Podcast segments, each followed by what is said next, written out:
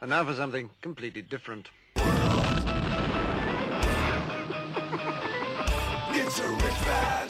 Forget everything you've been told by others before. Get ready for the real deal, the full story, real talk about money, markets, life. Now, it's The Real Investment Show with Lance Roberts, presented by RIA Advisors.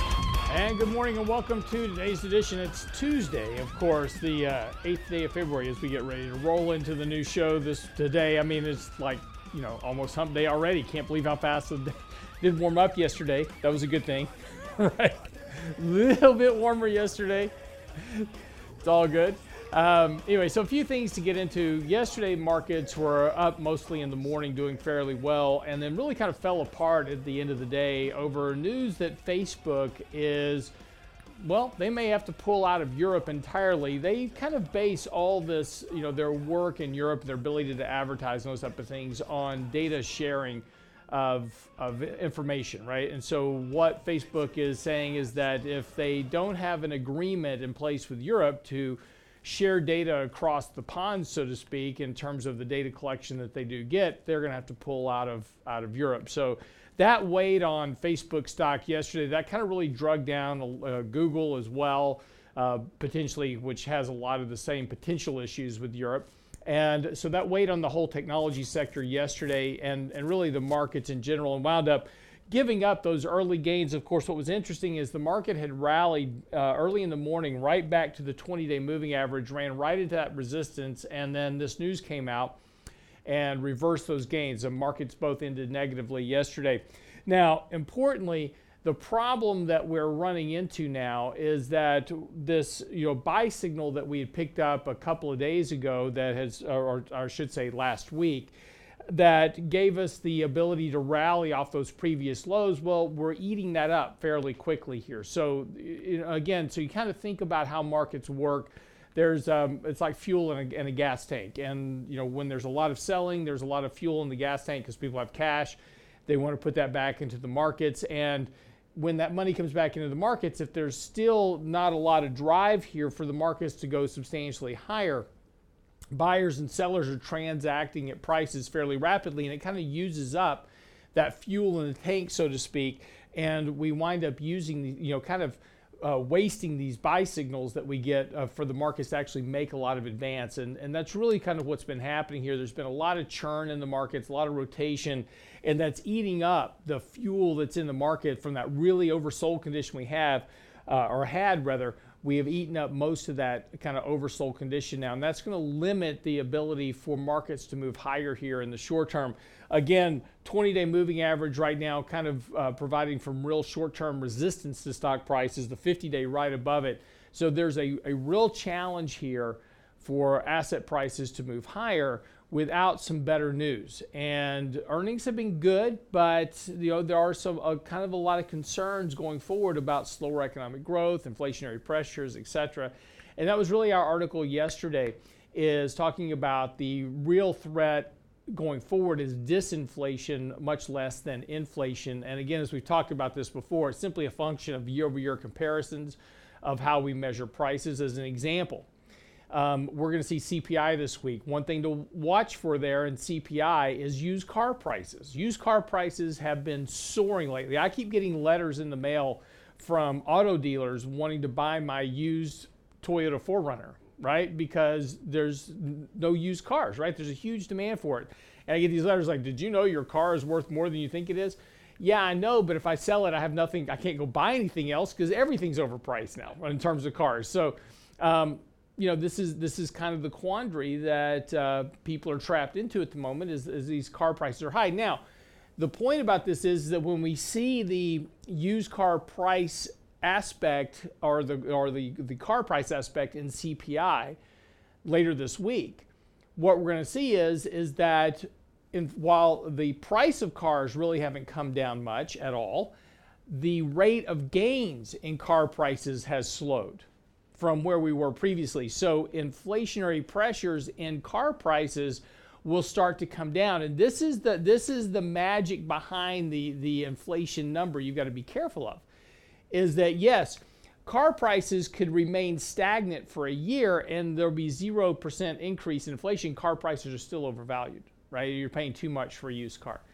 So this is what we're going about to see is that these we're going to start to see more disinflationary pressures in the economy as we move forward, and that's particularly going to be amplified by the fact, and we saw this just lately in credit card data, is, is really starting to pick up here. We saw credit card balances decline after the 2020 pandemic because a people had nowhere to go, nothing to buy, so they stopped using their credit cards as much and then we got we sent checks to households $1400 900 uh, some people use that to pay off some of their credit card debt good smart good smart way to use those free that free money paid off some of those credit card balances and we, so we saw credit card balances decline in 2020 2021 but as that liquidity left the system and inflation came in and cost of living went up, well, now we're starting to see a return to credit to make those ends meet. So we're seeing a fairly sharp rise in credit card spending, but that's got a limitation to it. There's only so much credit that people can take out in order to make purchases, uh, support their cost of living, et cetera. And of course, those interest payments go up as well uh, as interest rates rise. So, you know, we're starting to see, so that lack of liquidity and just the fact that the rate of change in prices will slow is going to show more disinflationary pressures. Now, we talked about that yesterday kind of at length in our article that's on the website, realinvestmentadvice.com, but that's an important part as we start to talk about where the markets go later this year and earnings because expectations right now for earnings are off the hook. I mean, Earnings estimates have been ramped up here over the last several weeks, just on the expectation that economic growth is just going to continue to boom uh, through this year. But that's a very highly unlikely possibility because as the Fed, of course, starts raising interest rates and reducing liquidity, and all that previous liquidity from fiscal policy starts to come out of the system, you're going to get slower economic growth. That's just kind of a function of dynamics of markets and how that's going to work out. And especially when it comes to economics, it's all about supply and demand. And if you take a look specifically at retail uh, at inventories, right? We've had a massive inventory build. And that was because of this lack of supply that we had to meet this big surge in demand that was coming from all this liquidity we injected in the system. Now one of the big components that we saw in the last GDP report for fourth quarter was a big build in inventories. So inventory builds made up about two thirds of the GDP growth in the fourth quarter. So everybody's manufacturing, they're starting to go out there and build up inventories because they've got all this demand, but that demand is about to start reversing. So now you've got an excess of supply, weakening demand, and that's going to lead to lower prices. So, you know, the, the laws of economics don't change. It's all about supply and demand. So, while there's a lot of expectation, and we're going to get into this this morning as well, some more on the show, talking about, you know, what is a real bear market, why it is, and, and then the issue about what happens with slower slower economic growth as at a time that you're hiking interest rates. So, a lot to go into. But this is something that we'll get into more. But again, keep a watch on what's happening with the economic data because it's telling you we're going to have slower economic growth this year, and that's going to impact earnings, federal policy, and of course, what's happening with liquidity flows throughout the entire economy. So, more of that coming up right after the break. I'm your host, Lance Roberts, for Real Investment Advice. Both those articles on the website now, realinvestmentadvice.com. We'll be right back after the break.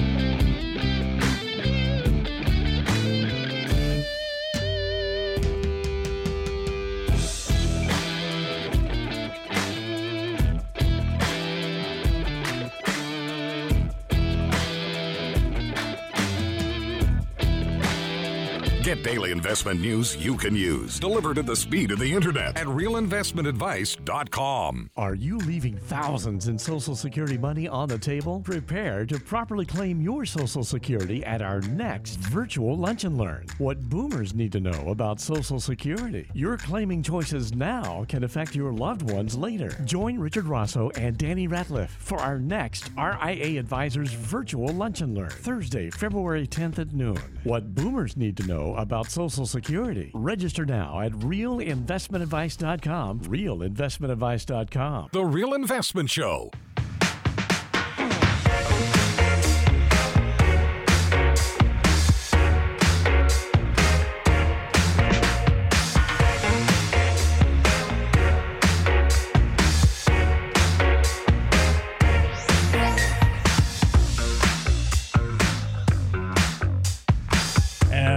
Show this morning. I'm Rose Lance Roberts, of course. Uh, Brent Clanton joining me this morning as always. And uh, it is uh, Tuesday as we kind of get things underway here. So, uh, just talking about a second ago is that, you know, yesterday we had this rally. Um, it failed midday because of this news out of Facebook. And, and again, there's there's going to be more of this kind of turmoil coming along as, you know, there's a lot of pushback happening in, in various directions. I mean, uh, Congress is working on a variety of different pieces of legislation. In fact, Maxine Waters today and the House Financial Services Committee is meeting on Bitcoin and, and cryptocurrencies.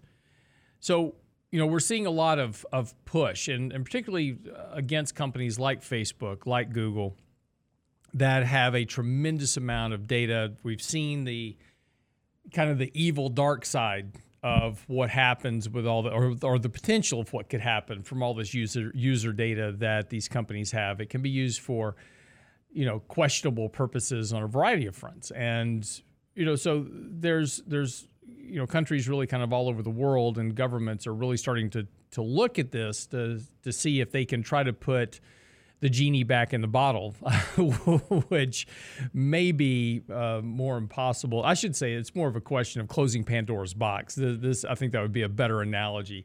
Um, or toothpaste, or, or, putting toothpaste back in the tube. Yes, but um, you know, this is this is going to be one of the the challenges that we're going to be watching more this year. But again, as we were talking about, you know, the the markets rallied kind of back to that overhead resistance and we're eating up a lot of that oversold condition we have, which is going to limit the upside that the market has in the near term. And that increases the risk, obviously, of more downside in the markets.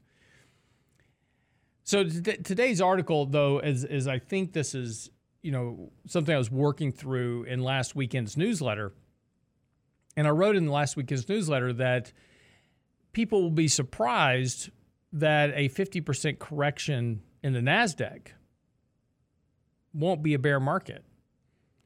And immediately, of course, when I published that, I got a ton of emails back. like, what do you mean a 20% decline is determined to be a bear market? And it's like, yeah, that's the way it used to be. And it's the kind of the measure that the mainstream media holds on. But what really denotes a bear market is a change in the trend of stock prices, not just a decline. If the market was flatline for five years, and I mean, like had zero change for five years, that would kind of be a bear market, right? I mean, you know, you make no money in the market for five years. But if we measure a bull market by rising prices, right? Because as long as prices are rising, goes, hey, it's a bull market. We need to be in it, right? Markets are rising. Then a bear market is te- technically when stock prices aren't rising over a period of time. And I had written about this back in March of 2020, actually April of 2020. I wrote about why the March decline of 35%, while everybody talked about that being a bear market, It's like 35% is a bear market. We, we were down more than 20%. It's true, we were. But we were so far above the bull trend line that the correction of 35% only got you back to the bullish trend line. You actually never changed the trend of the market from bullish to bearish. So technically, it was a correction.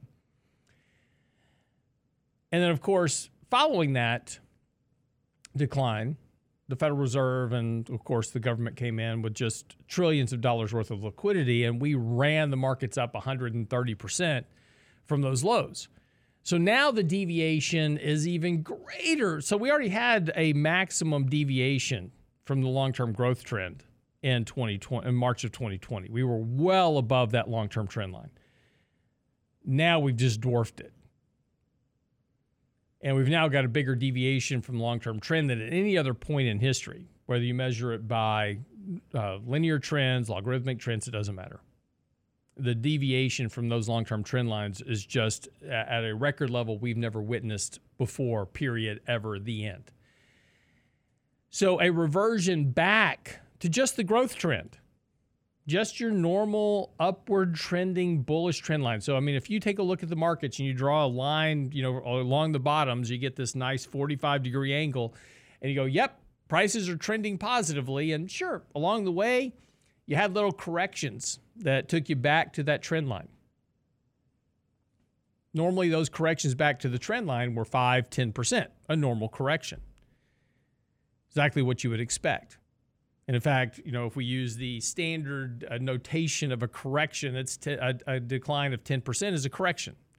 Decline of 20%, according to the media, is a bear market. Well, back in the day, before we started liquefying markets with all kinds of Federal Reserve and governmental interventions, a 20% correction would, because we weren't that deviated from the trend, a 20% correction previously would lead to a break of that bullish trend line and prices would be negative, you know, aka what we saw in 2008 or in 1999, 2000, 1973, right? So those were real bear markets. We broke the bullish trend line, prices uh, trended negatively for a period of time. That was a bear market. March was a decline to the trend line and an immediate rally back up to new highs and that's not a that's not a bear market that's a correction the problem today as i wrote in the article that is on our website now is that a 50% decline would still be a correction now this is hard to fathom but that's how distorted the markets have become because of all this liquidity that we've been injecting into the markets over the last year or actually two years you had record global inflows of over a trillion dollars last year. You just had money just pour into markets. I, I, told you previously, I went to an M&A event earlier this year to MC it, and the conversations offline was like, man, there's just money laying around everywhere. I mean, if people have got a deal, you can just get money for it right now. They'll give you money for anything. I was talking to a, a gentleman a couple of days ago, and we were talking about venture capital for oil and gas companies and if you want to do a traditional oil and gas drilling venture, it's very hard to raise capital right now because it's all considered to be dirty money, right? But if you say, hey, I want to drill for oil and gas, but I want to do it in a clean way. I want to have a low carbon footprint drilling program, people throw money at you.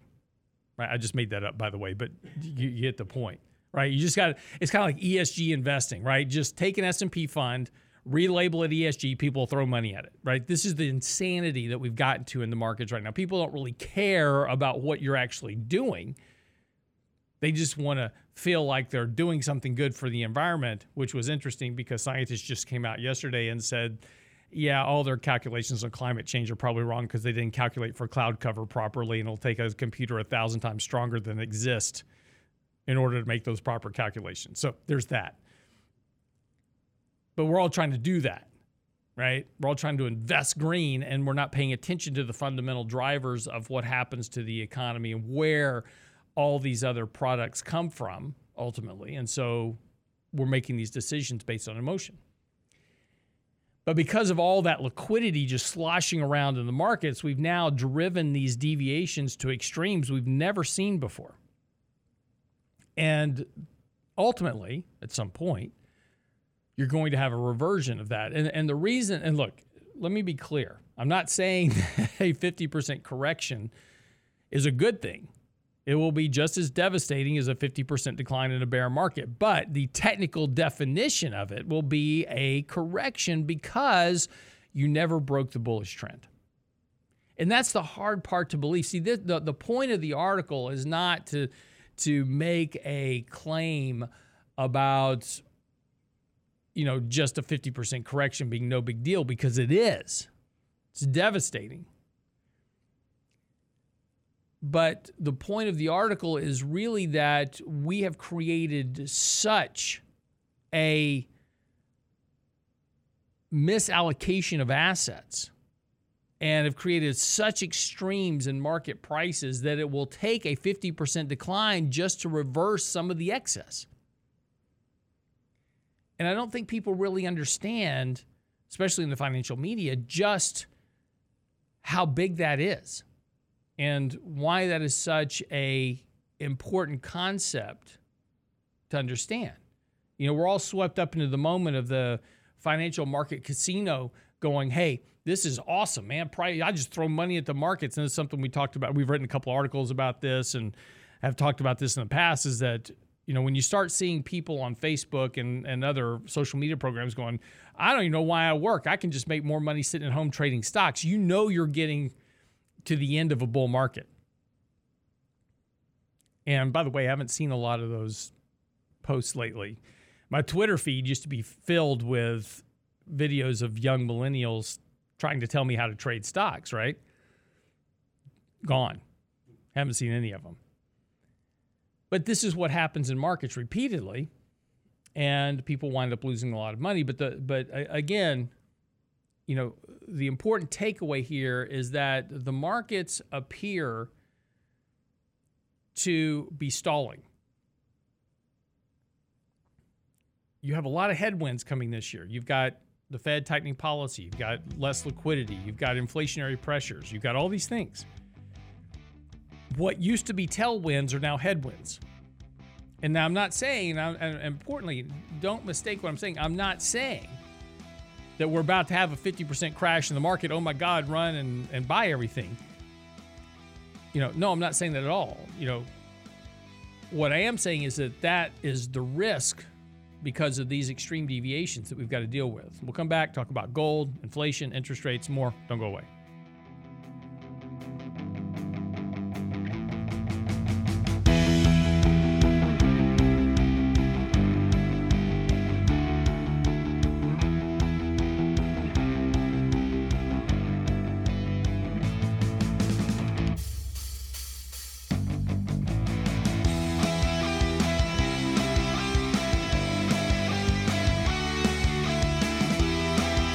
Investment Advice blog. It's required reading for the informed investor. Catch it today at realinvestmentadvice.com. Are you leaving thousands in Social Security money on the table? Prepare to properly claim your Social Security at our next virtual Lunch and Learn. What boomers need to know about Social Security. Your claiming choices now can affect your loved ones later. Join Richard Rosso and Danny Ratliff for our next RIA Advisors virtual Lunch and Learn, Thursday, February 10th at noon. What boomers need to know about Social Security. Register now at realinvestmentadvice.com. Realinvestmentadvice.com. You're listening to The Real Investment Show.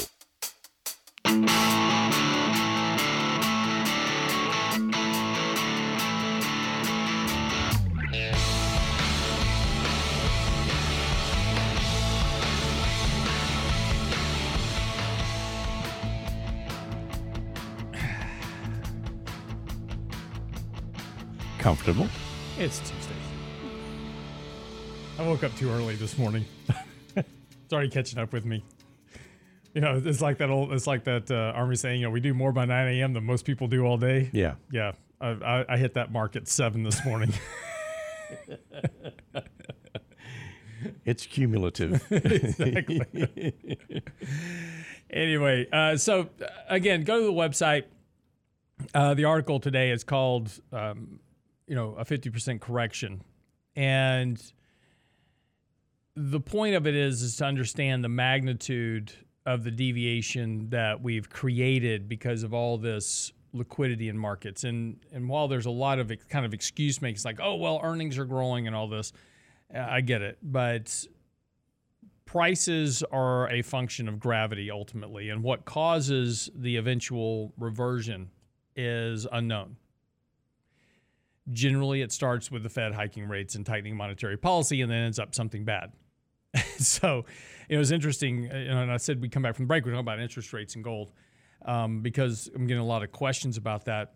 In 2017, kind of mid late 2017, the sentiment on owning bonds was about as bearish as you could get. Everybody was convinced you don't want to own bonds Fed starting to hike interest rates, economy's growing, Trump's getting ready to pass tax cuts. Why would you want to own bonds? Only own equities.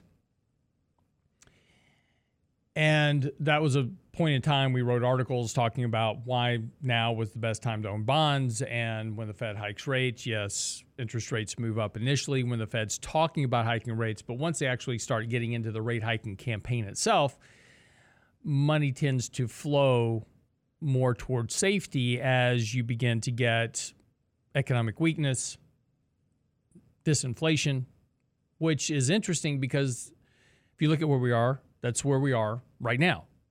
Sentiment today is just as bearish on bonds as it was back then. You got the Fed getting ready to hike rates, so interest rates are moving up, obviously. And you've got these concerns over inflationary pressures. But, you know, this is the interesting discussion that, that and this goes to gold as well. Got an email yesterday. I'm very heavy long gold, and you're talking about disinflation. You know, should I sell all my gold? Well, you know, the, the, the point is is that you've got to start thinking about the sequence of events that's coming. Now we're going to get inflation print on Wednesday. I think there's a possibility we could see it be a little bit softer than expectation, but you know, even if it's right on the nose, even a little bit stronger, we're still picking up on inflation that's still running through the system from last year. As we go forward, again, remember that inflation is a function of the rate of increase in prices. So think about it this way I've got a quarter, and somebody gives me another quarter. So now I've got 50 cents. I had a 100% increase in my wealth.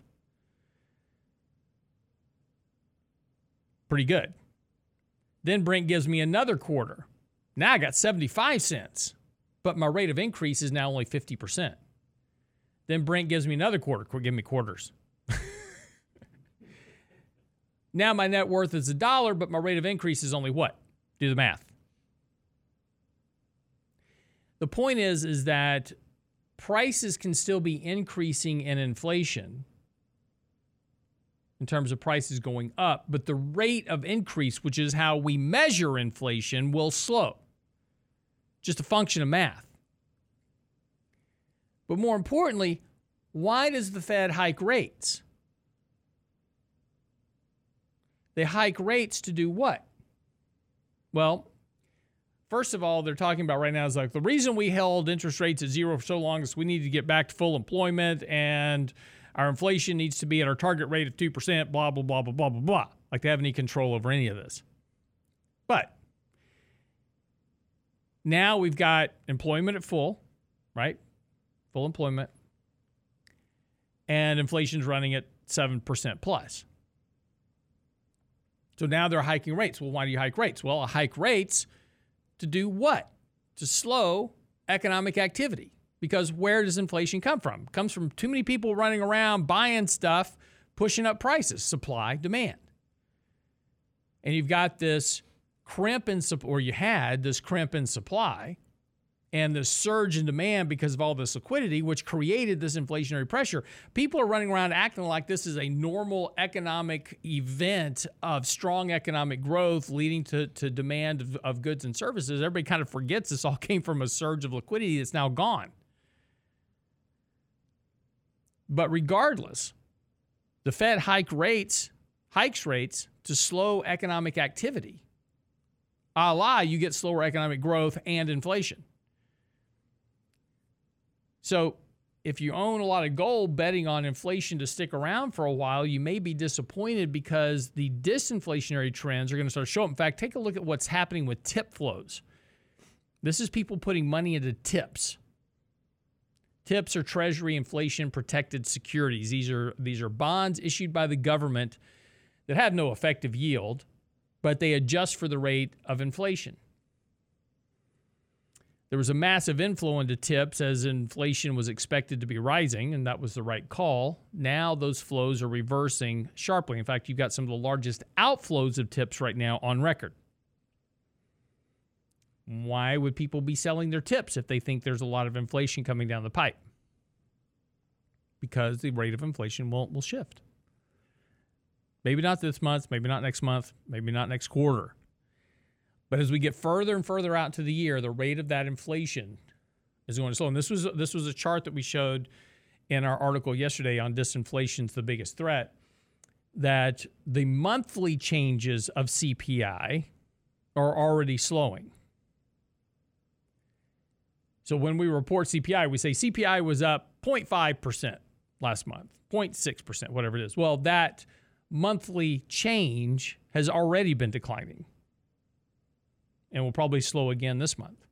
Again, just a function that price increases are slowing on a rate of change basis because again, it's a, it's kind of the law of large numbers. The larger the number gets, the bigger price increase it takes to make a change. 25 cents to 50 cents is 100% change, 50% to a dollar is 50%, right? It's just a law of large numbers is where we're getting into the to the issue of math. The point, though, is, is that ultimately, as the Fed hikes rates, economic growth slows, inflation slows, and people begin to seek out the safety trade, which is why people start buying bonds, treasuries, not just domestically, but globally. And, and look, this global slowdown is already occurring. In fact, monetary policy is tightening all around the world. So, you know, as you start to get more concern about slower economic growth, disinflation, and particularly, you know, war in the Ukraine, right? If I'm in the Ukraine and I've got money, do I do I want to keep it in Ukraine if I'm being invaded by Russia? Probably not. Where's it going to go? I'm probably going to buy US treasuries with it. Well, in order to buy US treasuries, I've got to convert it to US dollars first and then buy treasuries. Makes the US dollar go up in value. So these are all the things. Uh, so you know, this is one of the things you have to think about when you're when you're making a bet, and particularly if you're doing something where you're all in on one type of investment. And this was the email I got yesterday. The vast majority of my money is in gold and physical gold and silver. Okay, fine. But you always have to think about well, what if you're wrong? What if something changes? What's the drivers of those assets? Particularly commodity prices. Commodities are very subject to economic, geopolitical events, you know, interest rates. I mean, there's so many things that affect affect commodity prices. And You can't just sit there and isolate it and say, "Well, I've got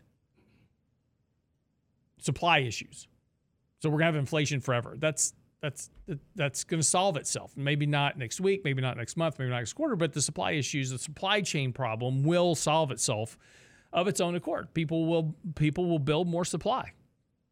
When there's an opportunity, you know, it's a beautiful thing about capitalism is that when when there is a void somewhere, someone will fill it. Now, you can't say they're going to fill it tomorrow. Some things take time. You can't just build a semiconductor plant overnight. But more plants will get built, production will go up. People will expand existing plants. You know, all these things will happen. And so eventually we'll turn a supply shortage into a supply glut. And this is also something if you're, you know, we're long so we're long semiconductor stocks in our portfolio, but there will be a point to where you know, we're probably not going to want to own them. And this is what you got to think about within your portfolio is, is look at how you're allocated. And I know that there's this bias towards certain assets, right? Because of fears of inflation, fears of this, fears of that, fears of other things. But that's remember, when you're basing your investment strategy on fears of something, that's emotional. And what we want to focus on is not just what's driving the trade in the short term, aka oil and gas, but what's going to be driving it long term? And will the current situation change? A, what caused the current situation? Was it natural or not, or artificial? And what happens when the environment changes? So it's just something to think about. Okay, we'll come back, wrap up the show this morning. I'm Real Science Roberts. Don't go away.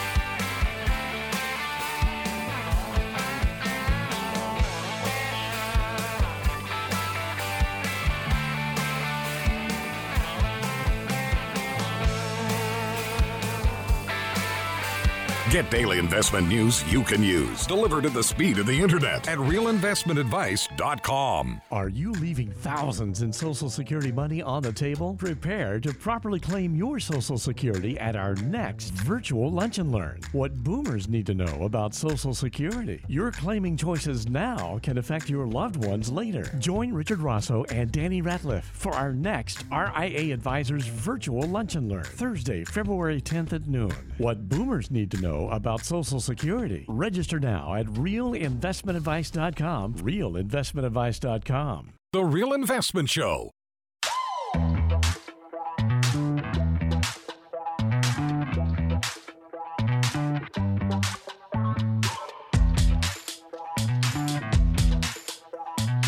And so, welcome back to the show this morning.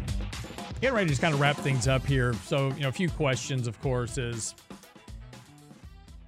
again, you're always welcome to join our YouTube channel and uh, kind of chat away as we have the show. We'll try to get some of your questions if we can. Um, you know, one of the questions was interesting because, you know, will the outflows of TIPS and will, you know, other issues that are going on right now, slowing rate of inflation potentially, stop the Fed from hiking rates? The question basically is is has their jawboning so far that they're going to hike rates enough? And that they'll simply say, well, we're just not going to hike rates because we don't really need to because everything's going to fix itself. No, uh, the issue is they're going to hike rates. Here's the reason why. Regardless of whether or not they actually believe they have any impact over inflation or not is irrelevant. What they do know is that and again, they watch the yield curve just like everybody else, is that with no liquidity coming into the system now from more government spending, et cetera, the risk of a recession is now rising rather sharply. In fact, some recession indicators are already up to 18, 19, 20%. Uh, yield curve is rapidly dropping towards zero, and the two-year forward yield curve is already in is already inverted. And and the point about that is this: is that the Fed only has one real tool to fight recessions, and that's interest rates. If they're at zero, they've got no policy tool. So even if the Fed thinks that inflation is going to solve itself, and remember, the Fed has kind of remained in this transient camp more than not, but they recently started changing their tone a bit to, to inflation being a bit more persistent than they originally expected. And the reason they're making that change is they've got to get rates off of zero. If they get caught, the, lesser of two evils is this. Here's my choice as the Fed. I can do nothing, leave rates at zero, and just kind of hope that things resolve themselves, and they probably will over time. But I'm going to continue to inflate asset prices. And when we eventually get into a recession, I've got no policy tool to work with. So we're just going to have to kind of let the market run its course. We can try to do QE, but QE only supports asset prices, it doesn't help economics. The other side is is that you know, I can hike interest rates now, potentially cause a market convulsion, but get off of zero. And even if I accelerate a recession, then I can drop interest rates back to zero and do QE and potentially get that psychological support going again for markets and the economy. The problem is that each time they go through this cycle, and this is what they did in 2018, of course, when they rapidly reversed course, is that each time they hike rates, they're getting closer and closer to the zero bound. In other words, every rate hike, sequences of rate hikes, is always to a level lower than the previous peak of rate hikes. And that's been going on since 1980. So this time they could they might hike rates to half a percent or one percent before the economy and the market kind of falls apart. And then they've got to lower rates back to zero again. But the worst case, the, the lesser of two evils is to hike rates off of zero. So they've got some ability to lower rates to offset the next recession, which is going to come. It's just a question of time, whether it's a year from now, two years from now, whenever.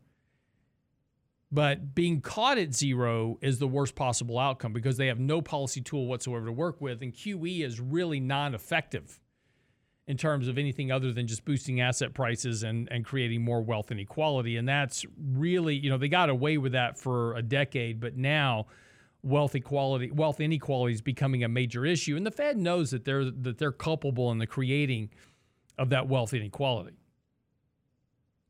Because you're not promoting organic sustainable economic growth. And you only do that through production. So, you know, the Fed's going to hike rates. It's just a question of, of how aggressively do they do that. There's a rising possibility they might hike rates 50 bips in March instead of just a quarter. You know, it's a it's a rising possibility. I don't think they will. I think the you know, again, it could be wrong. That depends on how concerned they are about getting off of zero. I think they'll probably stick with at least a quarter basis point to start with talk the markets through that and then potentially do an intermediate rate hike if they feel like they need to get further off of zero before you know whatever happens. But i think their real goal is they've got i think internally they know they've got to get to 1% somehow before the market forces them back into having to lower rates. So we'll see what happens. I mean uh, look any anything is possible there is a there is certainly a possibility that come March that disinflation is already starting to show up. Again, we're going to see first quarter GDP growth be fairly weak. If we don't start to see economic numbers really starting to pick up for the second quarter, that's going to be weak also. That may be enough concern that the Fed goes, oh, uh, maybe we'll wait. So it's possible.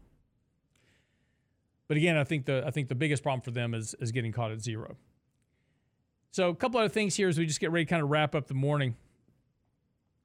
You know, it's interesting to watch what's going on, you know, kind of really kind of uh, across markets because everything that we were betting on previously, right? You know, cryptocurrency and this is the new thing, and you know, we're going to bet on all these disruptor stocks, and that's the new thing, you know, like the meme trading, right? We're going to SPACs, et cetera. You know, uh, interesting. Uh, this whole this whole issue going on between Joe Rogan and what's happening with Spotify. There's a SPAC that is out there that a company called Rumble is involved in. So this so remember what a SPAC is. A SPAC is a special purpose acquisition company and they take a private company and roll it into the SPAC so that they can effectively be publicly traded. So this SPAC is for a company called Rumble. And Rumble is the Parler, right? So Parler is the freedom of, of voice version of Facebook. So Facebook is Darth Vader and Parler is Luke Skywalker, right? Dark side, light side. So Rumble is the Luke Skywalker of YouTube's Darth Vader. And they actually sent a Twitter over to Joe Rogan, said, Hey, move all your shows, new and old, over to Rumble, and we'll pay you $25 million a year for four years. So, a $100 million offer from Rumble to Joe Rogan. Their SPAC went ape yesterday, right? and uh, again, just you know, people still kind of speculating on these one-off events. Now, look, there's there's probably first of all, I don't know what Joe Rogan's contract looks like with Spotify, but I'm pretty I'm pretty sure he just can't you know walk. I'm you know Spotify paid Joe Rogan a lot of money to come over to Spotify, so I am sure Joe Rogan can't just pick up and and move all of his shows over to Rumble uh, without a major legal lawsuit. So it's probably not going to happen. But it was. But my point is, is that it was an interesting outcome because SPACs have really just been beaten to death. You know, there's a lot of interest in SPACs there for a while, and and and again, this is always the the issue of Wall Street, and why you always have to be very careful about how you invest money and where you invest, is that whenever there's a lot of you have to remember that Wall Street is a major business. It's a it's a massive business. And what is it a massive business of? sales. That's what Wall Street does. There are a bunch of salespeople. And look, financial advisory business, sales. That's all we do. All what we're doing. What are we doing right now? We're selling, right? I'm giving you information, selling my wares. That's what I'm doing. Just you know, full transparency. I would love to have your business. But you have to remember that Wall Street is all about sales. And so when there's demand for any product, or anything, right? If there's a demand for anything, Wall Street will fill that demand. It doesn't matter whether it's good product or not. Forget that. It's just, oh, we've got so much demand for IPOs that we can't get IPOs out fast enough. Let's do SPACs. It's a fast way to get an IPO done. We take an existing public shell, slam a company in it, take it public. Doesn't matter if the company makes money or not. Let's just do it because people want to buy this dang thing, right? I mean, you had Aaron Rodriguez coming out with a SPAC. That should tell you all you need to know, right? I'm not nothing against Aaron Rodriguez, great baseball player. Not so sure he's qualified to run a SPAC. Just remember that it's always Wall Street's job to sell you a product. Wall Street, this is one of my, you know, UB, I, I always loved UPS, uh, UBS, uh, Union Bank of Switzerland. I love their motto, you and us. No, it's not you and us. We're not in this together. It is me selling you products so I can make a profit. This is why they report profits every quarter, right? It's not a mutual industry. It's not like a mutual insurance company where you're a member of the company and you know you're all making profits together. That's no. There's just they're they're creating product and selling it to you. In fact, if you take a look at a, uh, they did surveys on this. If you ta- they surveyed all these investment bankers and they go, where do your retail clients rank? Right there at the bottom. They are the least of your concerns. Who's number one on their list? Who are the people they are trying to satisfy? All the publicly traded companies that they want to do investment banking for, secondary offerings, credit issuances. That's where they make their money. They don't make any money selling you, you know, trading stocks for you. That's why they promote buy and hold strategies. Just here, get in this buy and hold strategy, leave me alone, just go sit in it. I need to go work on stuff that really makes me money, investment banking. So just remember all these things that come out in the in the and and the rush to get product to market tells you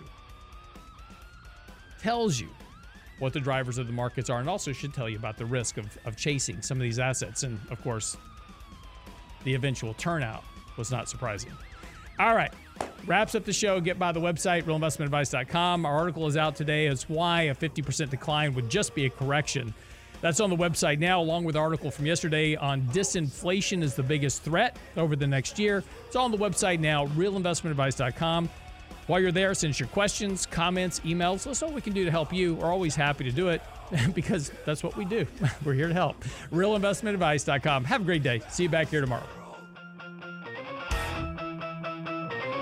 It's a rich man's world.